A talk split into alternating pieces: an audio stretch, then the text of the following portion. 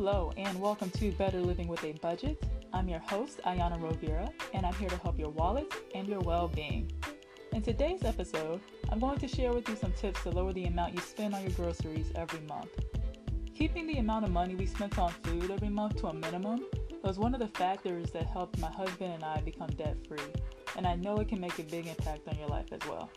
So we're just going to jump into it. Tip number one is to meal plan and take a list. Now, meal planning and taking a list with you when you go to the grocery store will prevent unnecessary purchases. You'll already know what you're going to eat for the month, or not for the month, for the week. And with a list of all the items that you need to make said meals, then you won't be buying extra things like a bag of chips or this new um, new uh, microwave meal that looks appealing to you.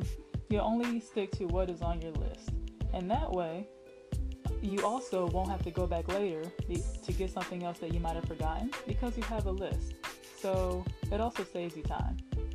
Now, tip number two is to shop generic. We all know generic brands are cheaper than the um, name brands.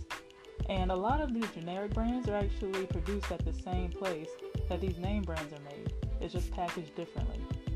So, my advice is to just try a generic brand. I know some people love to get certain brand pasta sauces or anything, something like that, but just try the generic. You can always doctor it up and you get to save some money.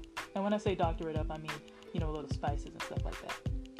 Now, tip number three is to use Walmart's grocery pickup. Now, I was kind of skeptical because I didn't want um, just random employees to. Well, I'm gonna be real. I didn't trust the employees to actually look at produce like I would and to get the freshest looking thing. However, I tried it once, it all went smooth.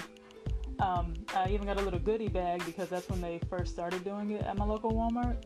And so I got a whole bunch of little free samples. But overall, it saves time because you you don't have to physically walk into the store, you know, go around and pick out the food. How it works is that you go on their website, you'll choose the items that you need, and you put in your cart. You buy it online. It's just like purchasing anything on Amazon or something like that. But you go to there, either you park in the, in the designated pickup area and they'll bring the food to you, or you'll go inside into the designated area and you'll pick up the food.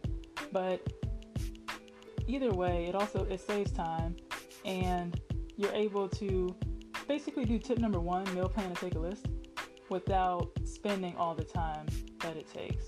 So it's definitely a great thing. Also, if you choose something and they don't have it, so let's say you choose like the Walmart brand of toilet paper, then and, and they ran out of that, then they'll give you the name brand one, but still keep the price the same as the generic one.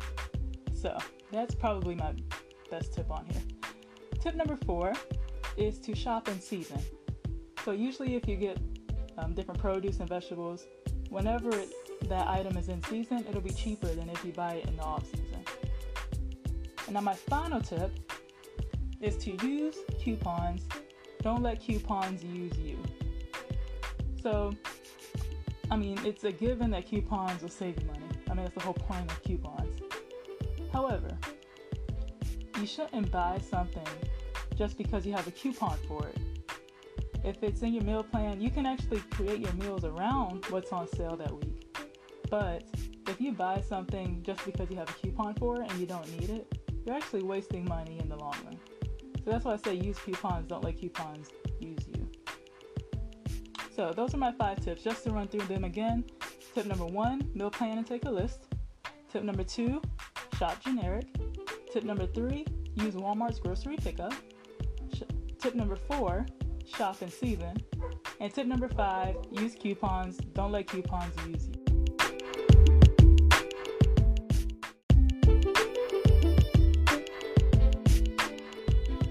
Thank you so much for listening.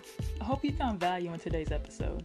If you want to reach out to me with a question or a topic suggestion, my email is betterlivingwithabudget at gmail.com. Catch you later.